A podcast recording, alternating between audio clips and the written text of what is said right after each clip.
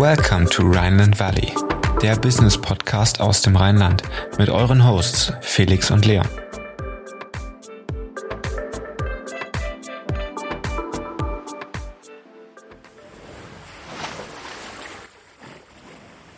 Er verantwortet alle Vertriebsaktivitäten in Richtung der Händler, Hersteller und der Werbewirtschaft. Zudem leitet er den Kundenservice. Er berichtet direkt an Interim-CEO Patricia Lobinger und er ist Mitglied des Management-Teams. Herzlich willkommen im Rhineland Valley, der Business-Podcast für zwischendurch. Heute mit Daniel Breves, Commercial Director von mobile.de, Deutschlands größtem Fahrzeugmarkt. Hallo Daniel. Hallo Felix, danke. Was für eine Einleitung. Schön hier zu sein.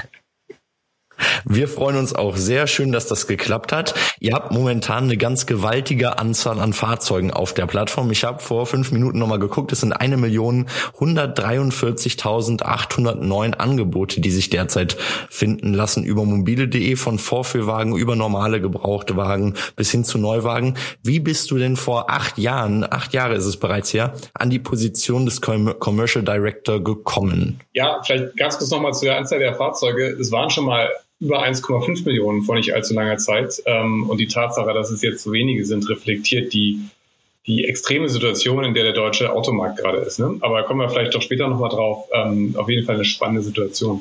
Aber danach hast du gar nicht gefragt. Wie bin ich zu der Position, wie bin ich zu mobile gekommen? Wie so häufig im Leben. Ne? Relativ ungeplant. Ich war zu der Zeit Geschäftsführer der Schwacke. Bei der Schwacke haben wir immer gesagt, jeder, der Ü30 und männlich ist, weiß noch, was die Schwacke ist. Für den Rest ist es wahrscheinlich schon ein bisschen schwierig. Ja, ich weiß es tatsächlich auch. Alles klar. Aber auch aus dem Automobilsektor. Auch, aber also ja. Es gibt noch welche, das ist aber gut zu hören. Die Schwacke ist ja oder war zumindest mal synonym für Restwerte, ne, von Fahrzeugen. Also wenn du wissen wolltest, was ist ein Auto in 3 Jahren wert, dann gab es die Schwacke-Liste und dann wusste man das. Und das macht die Schwacke, Daten rund ums Automobil. Auf jeden Fall war ich da Geschäftsführer und habe in Berlin im Rahmen einer Veranstaltung mit der Autobild einen Vortrag gehalten und bin dann nach dem Vortrag sozusagen angesprochen worden. Ich war immer noch ziemlich aufgepumpt, habe da vor vielen, vielen interessanten Leuten sprechen dürfen und wurde von jemandem angesprochen, der sich dann als Headhunter herausstellte, der sagte, Mensch, da gibt es eine interessante Opportunity bei mobile.de. Und ich wollte auf jeden Fall digitaler werden, ich wollte ein bisschen raus aus dem Oldschool Automotive-Umfeld, auf jeden Fall in den digitalen Bereich. Und insofern war das eine tolle Gelegenheit. Und dann durfte ich das Team kennenlernen und dann ging es 2014 los. Zu dem Zeitpunkt war Hauptgeschäftsführer, Haupt-CEO Malte Krüger noch, ja, oder? Ja, absolut, den ich kannte. Ja. Mit dem habe ich an vielen Stellen zusammengearbeitet, weil die mobile.de benutzt Schwacke-Daten und Schwacke-Daten kauft Daten von mobile. Also ich hatte ja schon ein paar Touchpoints. Und da war in der Tat Malte Geschäftsführer, ja. Gibt es denn, oder wenn du deinen Arbeitsablauf beschreiben müsstest, was sind deine Haupttätigkeiten? Gibt es überhaupt den Standard-Tagesablauf, den du leistest? Oder wie ist dein Tag aufgebaut? Doch, den gibt's schon. Es gibt natürlich Komponenten, die sind anders jeden Tag. Und gerade im Moment ist das Umfeld wie für viele Menschen wahrscheinlich ziemlich dynamisch. Aber es gibt auch klassische Abläufe. Ein Teil natürlich von der Art von Job, die ich mache, ist, dass ich wenig selber mache und hauptsächlich kommuniziere. Das heißt, mein Tag teilt sich in der Regel auf in eine ganze Reihe von One-to-Ones mit meinen direkten Mitgliedern im Team und anderen funktionalen Leuten aus der Organisation und aus dann Meetings, in denen ich eine größere Gruppe an Leuten habe. Es gibt verschiedene Leadership-Teams in der Firma, verschiedene Abteilungen und so weiter, in die ich reingehe und wo ich die Themen mit diskutieren kann. Und dann gibt es natürlich die Meetings in der Geschäftsleitung selber. Also, lange Rede, kurzer Sinn. Ich bin im Wesentlichen von morgens bis abends in Videocalls und spreche mit Menschen. Das ist eigentlich meine Hauptbeschäftigung. Jetzt muss ich mich mal an der Stelle als mobile.de Heavy-User sozusagen outen. Es gibt ja die Parkplatzfunktion mit bis zu 200 Autos, die man draufpacken kann. Ja. Gut, in der aktuellen Marktlage schaffe ich sie nicht immer ganz zu füllen, aber regelmäßig sind da über 100 Autos geparkt, die ich mir natürlich angucke und wo ich verfolge, wie sich auch der Markt entwickelt. In dem Kontext interessiert mich mal, was macht mobile.de für dich aus? Einerseits das Produkt, aber auch die Organisation. Du hast ja gerade gesagt, du sprichst sehr viel in deinem Alltag. Ist es auch so die zwischenmenschliche Kommunikation, das Team? Genau. Auf jeden Fall.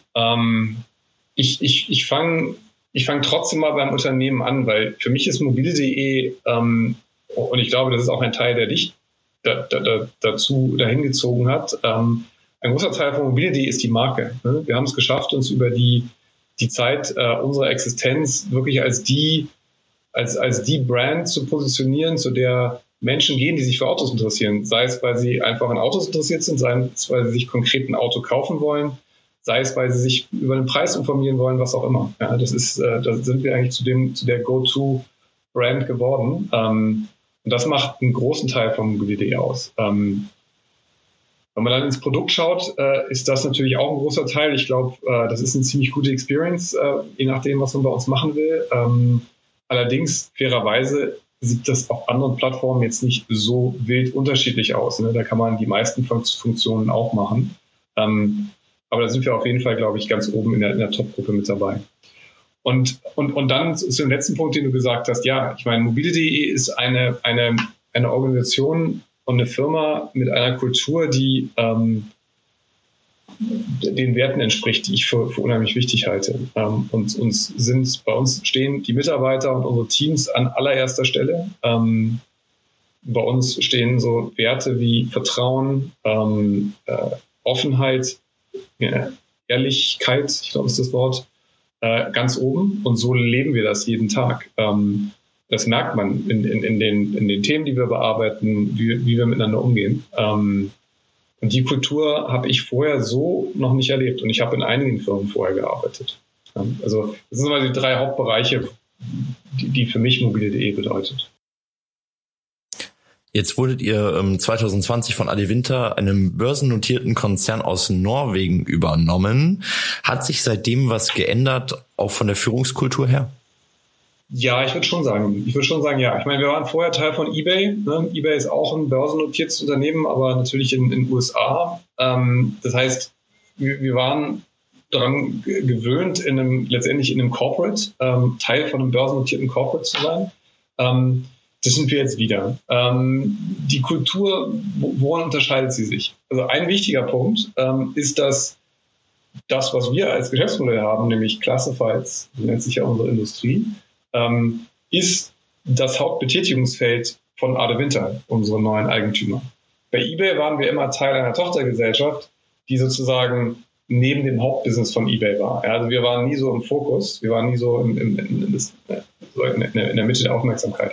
Das ist jetzt anders. Ja. Wenn wir jetzt Dinge entscheiden, dann sind die genau einen Schritt vom Kapitalmarkt weg. Jede Entscheidung beeinflusst auch direkt unseren Aktienkurs.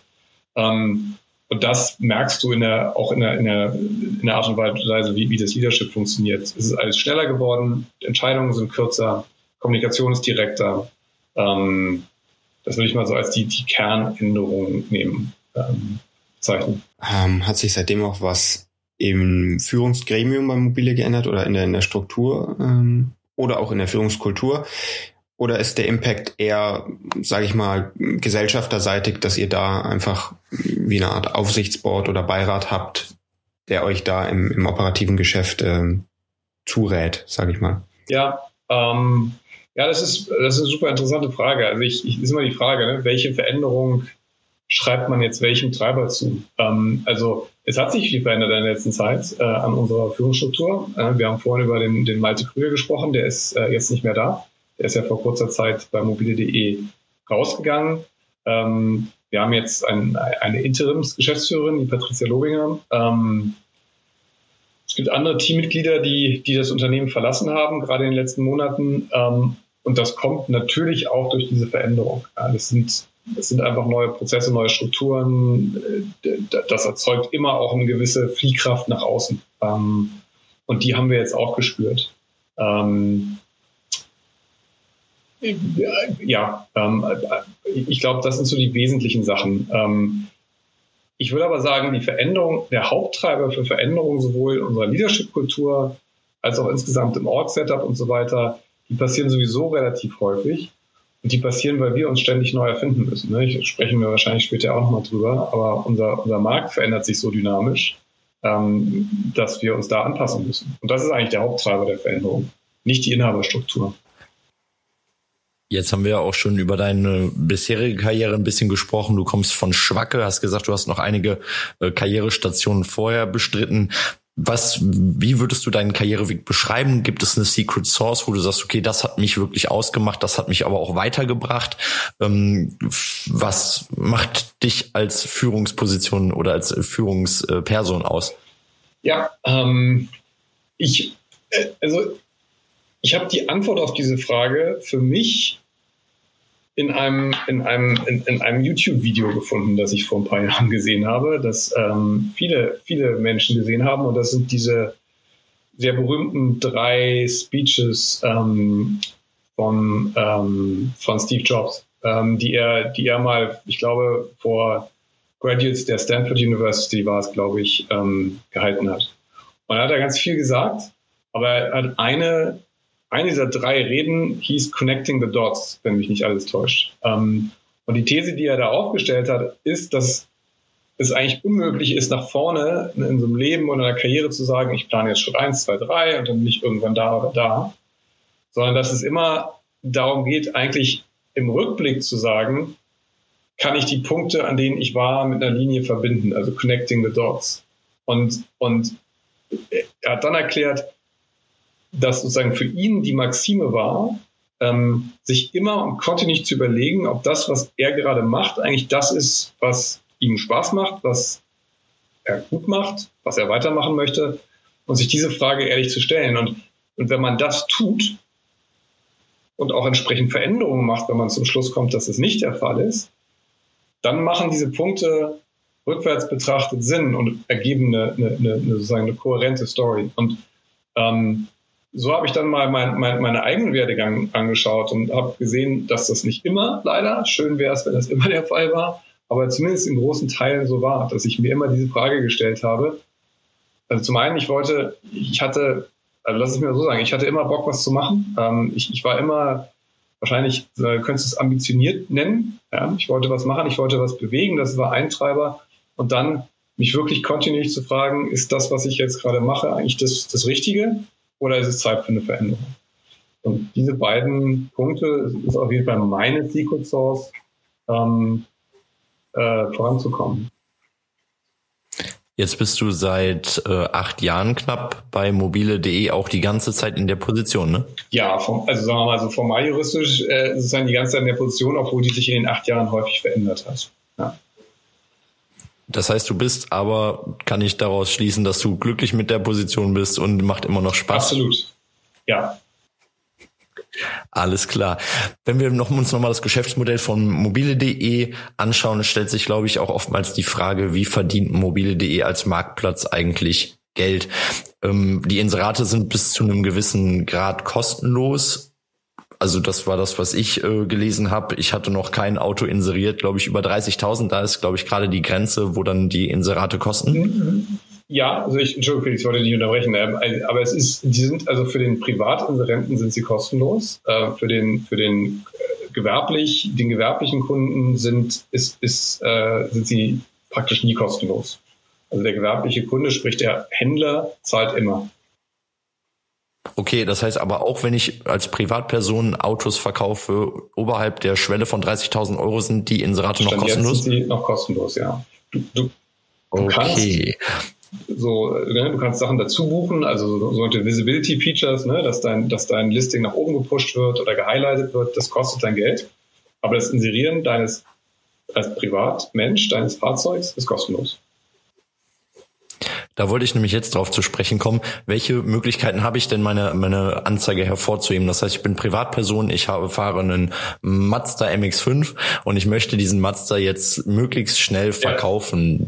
Welche Möglichkeiten bietet mobile.de? Naja, ich würde mal sagen, natürlich ein bisschen im eigenen Interesse, ne? Aber also erstmal überhaupt bei uns zu inserieren, ist, glaube ich, ein super erster Schritt. Ich sage dir auch warum, weil wir sozusagen die natürlich die größte Reichweite haben, aber auch, weil wir mit unserer Schwesterfirma eBay Kleinanzeigen zusammenarbeiten. Ja, und alle Inserate, die von privaten Inserenten bei mobile.de landen, werden automatisch auch bei eBay Kleinanzeigen gezeigt.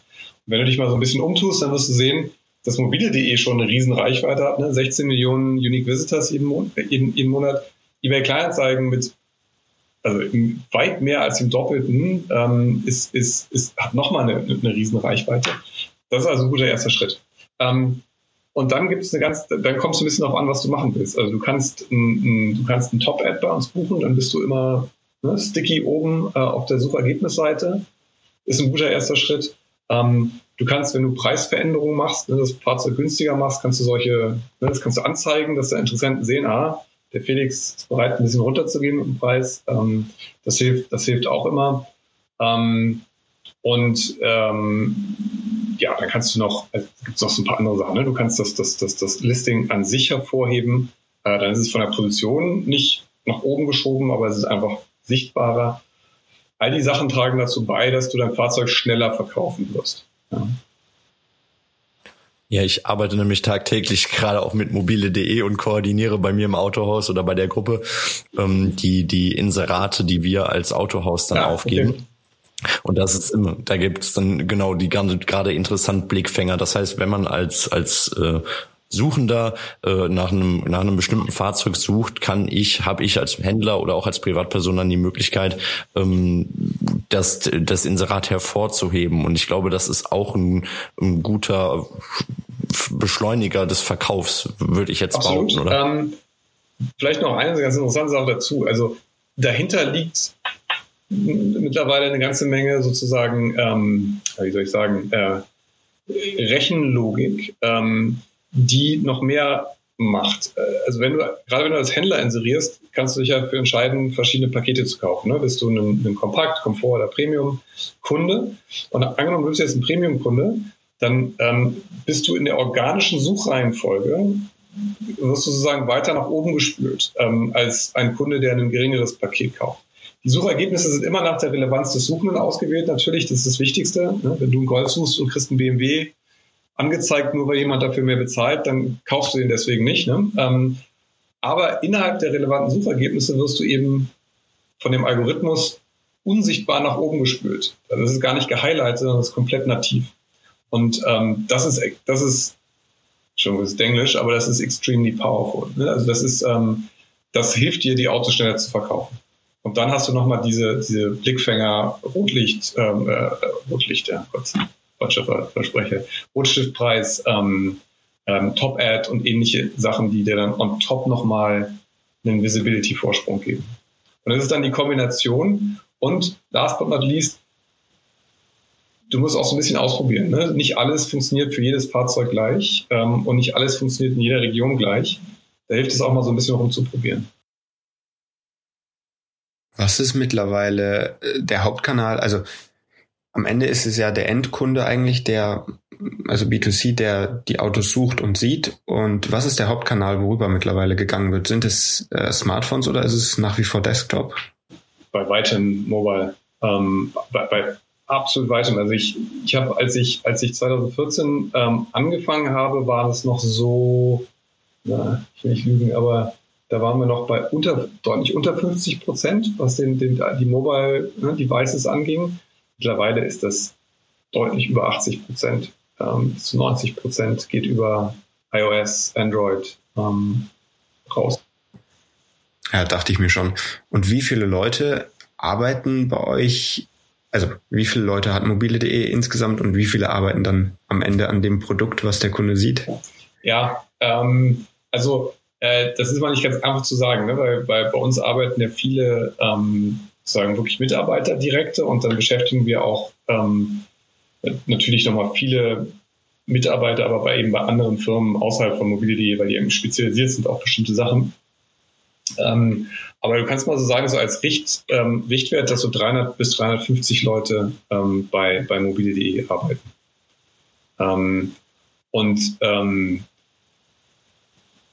Ich kann jetzt nicht direkt aus den Internas plaudern, wie genau die aufgeteilt sind auf die verschiedenen Bereiche, aber Also definitiv, wenn du mal Product und Tech nimmst als Bereich, ne, das sind unsere Developer und die Product-Leute, dann ist das ein signifikanter Teil von diesen 350 Menschen, ne, von denen ich dir gerade erzählt habe. Also wirklich ein substanzieller. Und wahrscheinlich auch konstant steigend, weil der Aufwand bzw. Bedarf da nicht nachlässt, weil UX-Design und dann die ganzen Backend-Programmierung sowie Frontend-Programmierung nicht einfacher werden. Absolut. Und weil wir ständig neue Produkte ranflanschen an die Plattform. Also der Bedarf ist riesig. Ich glaube, auch ich will keine falschen Zahlen in die Welt setzen, aber wir werden also massiv zulegen und sind die ganze Zeit am Rekrutieren dieses Jahr. Gutes Thema oder das nächste Thema, was wir sehr gut besprechen können, wäre aber nochmal zurück. Wäre meine eine Frage, wie generiert ihr den Trust, den die Leute in mobile.de haben? Weil die Leute ja quasi, also so geht's mir auf jeden Fall und ich glaube meinen Freunden und allen möglichen Personen, die ich kenne auch, dass man halt, wenn man ein Fahrzeug sucht, direkt zu mobile.de geht. Ein unglaublicher Trust, der erstmal aufgebaut werden musste. Natürlich auch eine langjährige Erfahrung spielt auch mit rein. Und dann Agenda 2022, was steht auf dem Plan?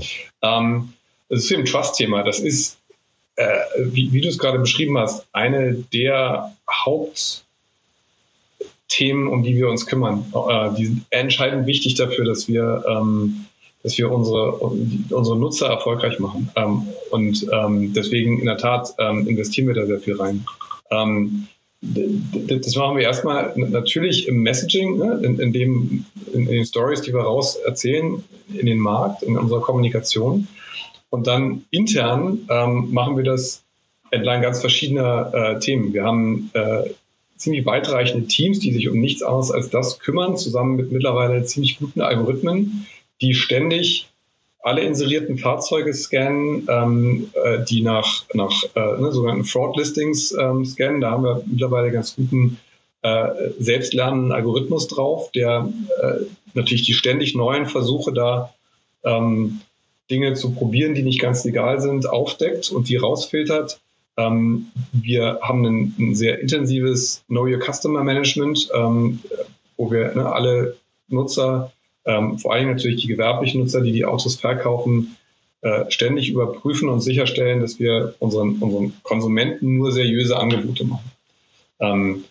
Und wir sind, wenn dann trotzdem mal was da durchrutscht, versuchen wir so responsiv wie möglich zu sein und sofort zu reagieren und das wieder in Ordnung zu bringen. Wobei wir vielleicht das noch als letzter Punkt ja in der Transaktion selber nicht drin sind. Das macht ja der Autohändler. Aber da, wo wir was tun können, ist es unsere oberste Maxime, ist Vertrauen zu erzeugen. Und dann hast du nach 2022 gefragt. Also haufenweise Sachen, aber mal, ich glaube, für euch und für eure Zuhörer interessant, würde ich mal hauptsächlich als eine Sache beschreiben. Und das ist, was wir Online-Buying und Selling nennen, andere nennen es Digital Retailing. Am Ende heißt es, ne, dass du dein Auto oder dass du deine gesamte Customer Journey vom Sofa aus machen kannst. Und das geht ziemlich früh los. Die meisten Leute, ne, über 80%, tauschen ja ihr Auto, sozusagen, geben ihr altes ab und kaufen sich oder finanzieren sich ein neues. Sprich, den Prozess online zu enablen, für dein Auto eine Bewertung zu bekommen, die auch verbindlich zu geben, das schon als Anzahlung für dein neues Fahrzeug nehmen zu können, weil du ja weißt, was du bekommst, diesen Prozess online darzustellen, dir die Suche zu ermöglichen, Finanzierung, Leasing, was auch immer zu ermöglichen, bis hin zur Auslieferung, elektronischer Vertrag, Payment und so weiter. Das auf der Plattform zu enablen, zusammen mit unseren Händlern, würde ich mal als eine der Hauptfokusthemen für dieses Jahr und die Jahre danach beschreiben. Es gibt viele andere, aber das ist mal sozusagen das Herausstechen. In dem Kontext kommen wir mal auf den aktuellen Automarkt zu sprechen, der wahrscheinlich auch eine ziemliche Challenge für euch darstellt in gewisser Weise. Weil ich glaube, Nachfrage hoch ist, Angebot aber nicht so nachkommt, wie es nachkommen könnte oder müsste. Ja. Entsprechend ist natürlich auch die Preisentwicklung aktuell stark nach oben. Spürt ihr das, dass da weniger Inserate reinkommen? Ja, das spüren wir sehr deutlich. Also wir hatten wir eingangs, sind wir kurz zu sagen, dran vorbeigeflogen. Wir hatten mal zu den Hochzeiten fast 1,5, 1,6 Millionen Inserate auf der Plattform. Jetzt sind wir bei 1,1. Ja. Das ist ein gewaltiger Einbruch an Inseraten, was, wie du schon sagst, daran liegt, dass der Markt leer gefegt ist. Und ich habe wirklich viele Gespräche vor allem natürlich mit Autohändlern, auch mit Herstellern geführt in den letzten Monaten. Und das zieht sich wie ein roter Faden durch. Ne? Also die Drehscheiben der Hersteller zum Beispiel sind leer. Ne? Also das ist das, worüber sie ihre Leasingrückläufe, andere Fahrzeuge in den Handel drehen, leer. Also da gibt es praktisch keine Fahrzeuge. Die ganzen Flottenkunden verlängern ihre Verträge. Da kommt auch nichts in den Gebrauchtwagenmarkt. Also das ist wirklich dramatisch. Und in der Tat, dementsprechend ist es so, Leon, wie du gerade gesagt hast, die Asymmetrie zwischen Angebot und Nachfrage ist riesig, dementsprechend steigen die Preise. Was wir jetzt gerade noch sehen, ne, seitdem dieser Horror da losgegangen ist in der Ukraine, mit dem Krieg, der da begonnen wurde, ist, dass auch die Nachfrage jetzt etwas nachgelassen hat. Also du merkst schon, dass die Menschen im Moment andere Sachen zu tun haben, als direkt über den nächsten Autokauf nachzudenken. Und das ist tatsächlich vergleichbar mit der ersten Reaktion Q1 2020, als Corona losging. Also ganz zwar im Negativen, aber spannende Parallelität der Entwicklung. Das wird sich auch wieder erholen. Und ändert nichts an der allgemeinen Situation, wie du sie gerade beschrieben hast. Wir haben viel zu wenig Fahrzeuge im Vergleich zur Nachfrage. Und wir rechnen damit, und alle Experten, die wir so sprechen, dass das sich auch noch in 2022 so weiter darstellen wird und frühestens Ende des Jahres eine Erholung in Sicht ist. Wenn wir noch ein bisschen weiter in die Zukunft gucken, steht ja noch eine spannende Entwicklung im Raum, das Thema E-Mobilität. Wir Deutschen wollen jedem selbst überlassen, auch in Zukunft weniger Auto fahren. Wir sollen uns weniger auch Autos anschaffen. Spielt das bei euch eine Rolle? Weil die Quantität an Autos wird ja auch abnehmen dadurch. Ja, also die einen sagen so, die anderen so. Ne? Also wir haben uns selber natürlich viel damit beschäftigt. Wir haben einige Experten befragt, andere beauftragt, uns mal ihre Prognose auf den Fahrzeugbestand über die nächsten Jahre zu geben. Und generell ist die Meinung, dass es eine leichte Abnahme gibt, aber sie im Wesentlichen der Fahrzeugbestand konstant bleibt. Also alles, was wir an Experten sprechen, die keine signifikante Reduktion des Fahrzeugbestands. Dementsprechend auch keine signifikante Reduktion der Transaktionen im Markt, ne? Besitzumschreibungen neu zu lassen. Nichtsdestotrotz, ne, die Trends, die du ansprichst, werden natürlich irgendwann einen Einfluss haben. Sowohl die Elektromobilität als auch neue, wie wir sie so schön nennen, neue Ownership-Modelle. Ne? Also vom Kauf weg hin zu einem Leasing, hin zu einem Sharing, hin zu einem Abo-Modell. Und all die werden die Anzahl der Fahrzeuge im Markt beeinflussen. Wir glauben, in absehbarer Zeit wird die Zahl der Transaktionen noch sehr hoch bleiben, damit auch die Grundlage unseres Geschäftsmodells. Und wir sind aber gleichzeitig dabei zu schauen, wie können wir gleichzeitig auch eine Plattform für diese neuen Modelle werden. Das passiert parallel. Vielleicht noch zum Abschluss gerade die Frage, wird es mobile.de in 10 Jahren noch geben? Wie werdet ihr euch auch mitarbeitertechnisch entwickelt haben? Und wird es vielleicht eine umstrukturierte Plattform sein? Okay, da fragst du jetzt nach der ganz großen Glaskugel sozusagen. Also ich bin davon überzeugt, dass es mobile.de noch geben wird in 10 Jahren. Ich glaube, dass mobile.de in 10 Jahren ganz anders aussehen wird, als es jetzt aussieht. Ich glaube deswegen daran, dass es noch geben wird, weil wir insgesamt, der Markt braucht Plattformen und Mobilität wird bleiben und Mobilität wird Plattformen brauchen, die markenübergreifend, herstellerübergreifend, anbieterübergreifend Transparenz und Liquidität in den Markt bringt und damit für den Consumer, wie auch für wen auch immer anbietet, sei es ein Händler oder andere Anbieter, einen liquiden Marktplatz zur Verfügung stellt. Ja, und da glaube ich, hat mobile.de eine super Position, um diese Rolle auch in Zukunft zu spielen. Aber um auf den Teil zu antworten, ja, ich glaube, es wird komplett anders aussehen. Ich glaube, es wird eine Plattform sein, die eben wirklich End-to-End-Transaktionen ermöglicht. Es wird eine Plattform sein, wo du wahrscheinlich ziemlich seamless zwischen den verschiedenen Mobilitätsarten wechseln kannst. Also es wird viel mehr von einer Autokaufplattform hin zu einer Mobilitätsplattform werden. Wahrscheinlich überrascht dich das auch nicht, ne? So diese Aussage, weil das ist ja so der Trend.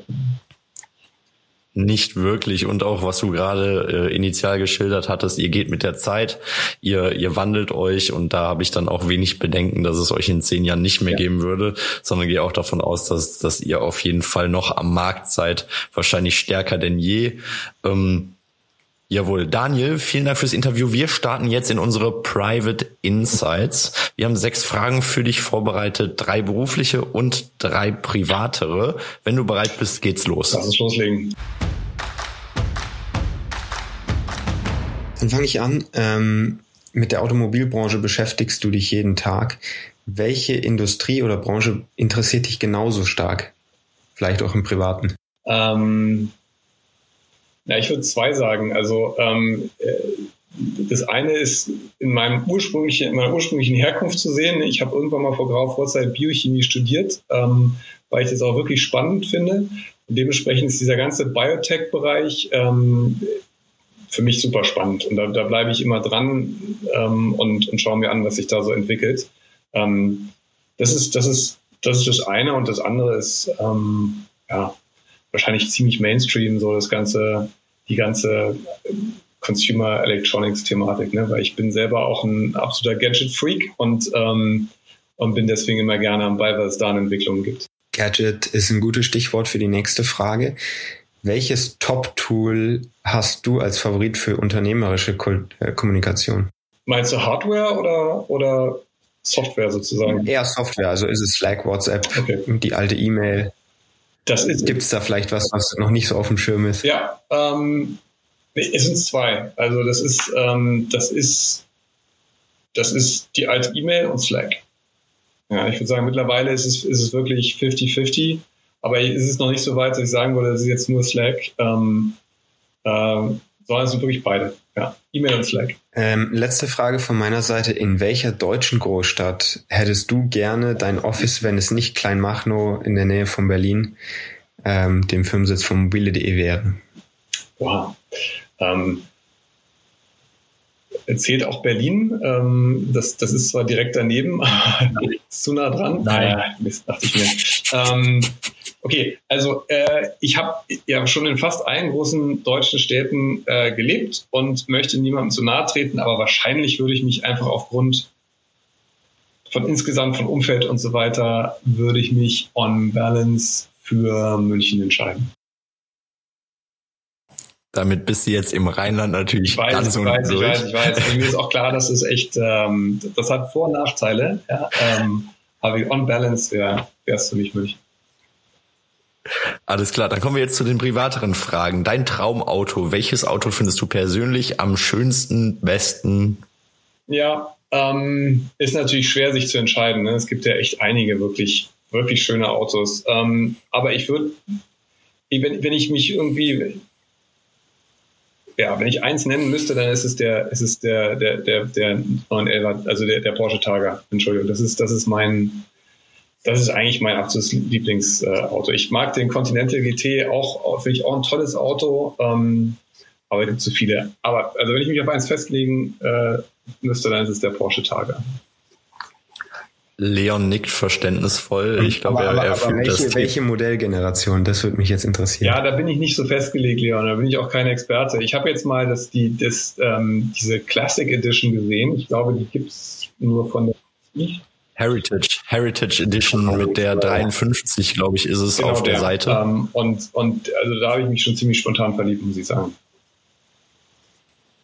Alles klar. Sport aktiv und passiv. Was schaust du am liebsten und was treibst du am liebsten? Ich treibe am liebsten Tennis und ich schaue am liebsten Fußball. Letzte Frage, entweder oder ein Abendessen mit einer inspirierenden Persönlichkeit deiner Wahl oder ein Wochenende im genannten Traumauto. Wo wärst du eher dabei? Ja, da wäre ich, trotz Traumauto wäre ich ganz klar bei dem Treffen mit der inspirierenden Person. Wer wäre das? Boah, wer wäre das? Ich hätte unheimlich gerne die Chance gehabt, mit Einstein mal ein Abendessen zu verbringen. Das wäre, glaube ich, das Größte. Alles klar, das zum Abschluss. Daniel, vielen Dank fürs Dabeisein, vielen Dank für die vielen Insights in mobile.de. Wir suchen natürlich weiterhin unsere Fahrzeuge nur noch über mobile.de, wenn wir privat welche kaufen, selbstverständlich. Und schauen auch weiterhin gespannt auf mobile.de, wie ihr euch entwickelt. Ich wünsche Ihnen einen schönen Abend und mach's gut. Danke, Felix, Leon, vielen Dank, Spaß hat's gemacht. Euch auch einen schönen Abend. Ciao. Ja, das war's auch schon wieder mit der aktuellen Folge Rhineland Valley. Wir würden uns sehr freuen, wenn du uns weiterempfehlst, damit wir noch mehr Reichweite bekommen. Und wenn du auf iTunes zuhörst, würden wir uns sehr freuen, wenn du uns eine positive Bewertung hinterlässt, damit der Podcast auch noch besser auffindbar wird. Wie immer findest du in den Shownotes alle Informationen und wir sagen bis zum nächsten Mal und ciao.